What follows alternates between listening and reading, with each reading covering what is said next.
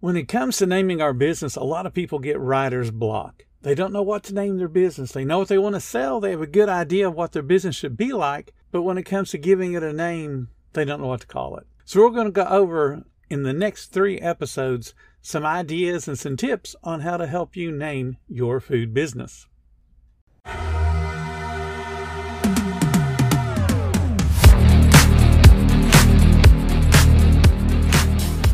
Welcome to the 10 Minute Food Truck Training Podcast. My name is Bill Moore. I am a food truck business coach, author of five food truck vending books, including Food Truck 101 and Food Truck 201. This podcast is all about helping you start and grow your food truck business. Mom deserves the best, and there's no better place to shop for Mother's Day than Whole Foods Market. They're your destination for unbeatable savings, from premium gifts to show-stopping flowers and irresistible desserts. Start by saving 33% with Prime on all body care and candles. Then get a 15-stem bunch of tulips for just $9.99 each with Prime. Round out Mom's menu with festive rosé, irresistible berry chantilly cake, and more special treats. Come celebrate Mother's Day at Whole Foods Market.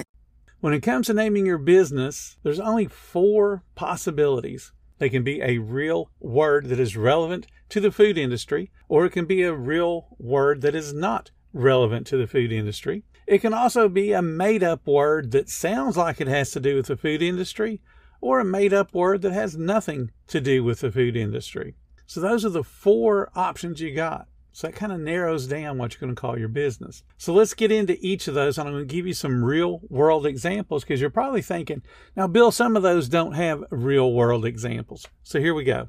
A real word that is irrelevant to food. Okay. Jack in the Box, Subway, Papa John's, Starbucks, Checkers. All of those are real words and they are irrelevant to the food industry. Now, because of marketing and the ability of those companies' marketing programs, you may have heard some of those and thought about food. If you're familiar with Jack in the Box, you probably thought about hamburgers. If you know about Subway, you probably were thinking more about a sandwich than you were about getting from one side of town to the other in an underground tunnel.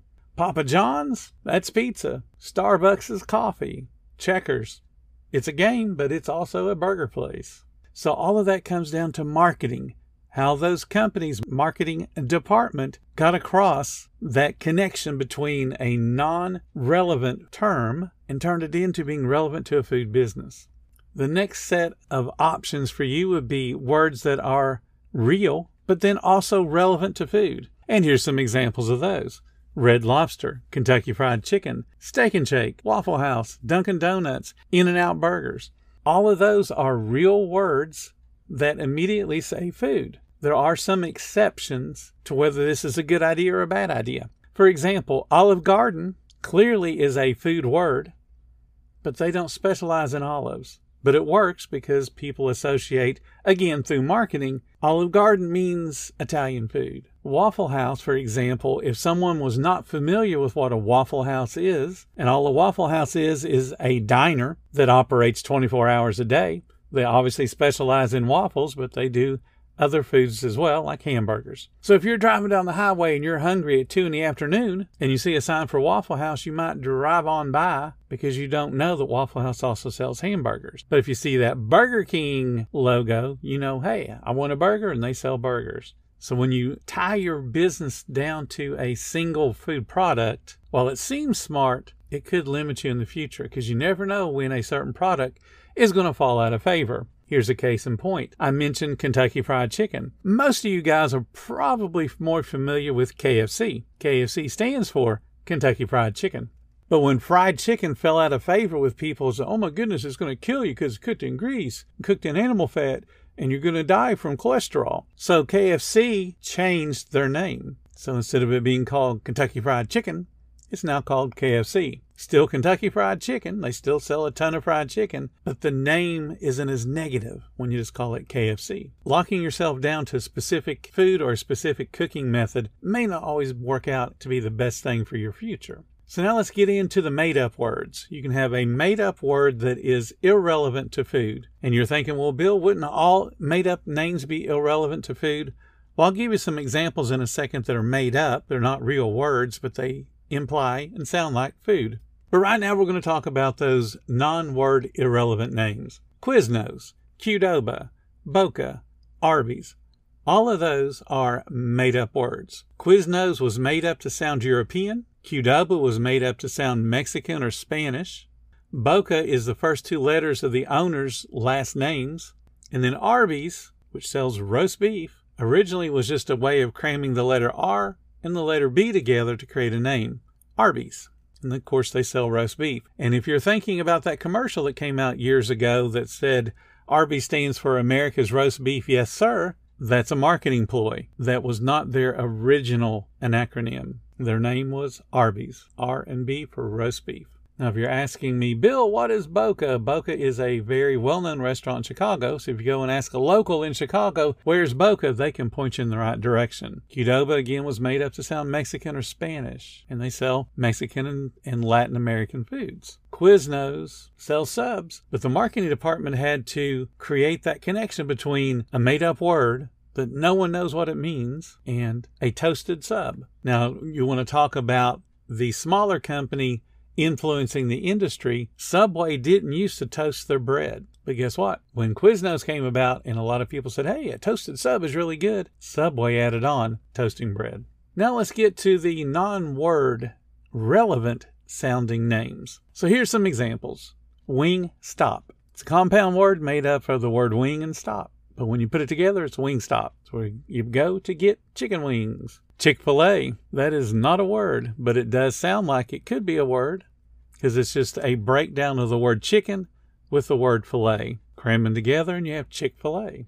Krispy Kreme. Now you're saying, Bill, those are both real words. Yes, they are, but Krispy Kreme brand spells them with K's, taking it out of being a real word.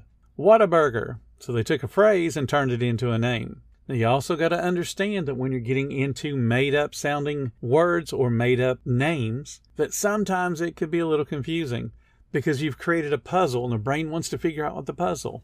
So when somebody reads Wingstop, and since it's all crammed together as a single word, it could be read as wing stop. It could also be read as wings top. So now you're kind of confused. What exactly does this mean? The same with Whataburger. Since it's all written together as a single word, your brain's trying to break it apart and turn it into words it can understand. And then when it realizes it's a phrase, is the phrase read, what?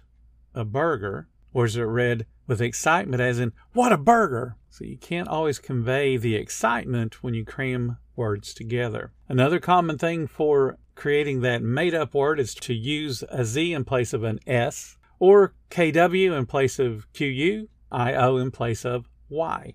Anytime that you use a non word relevant, it shows, it allows the, the food business to feel both unique but also familiar at the same time. Chick fil A seems like it should be real. But you know, they sell chicken that feels familiar, so you know what you're getting into. Now, food truckers tend to go for clever names. They like iteration, which is using the same syllables or the same letters in two different words, like Peter Parker, for instance. Or they like to do ridiculously long names, and they often ask for help in naming their business. I always tell people just to keep it simple. There's only these four choices I've been talking about today.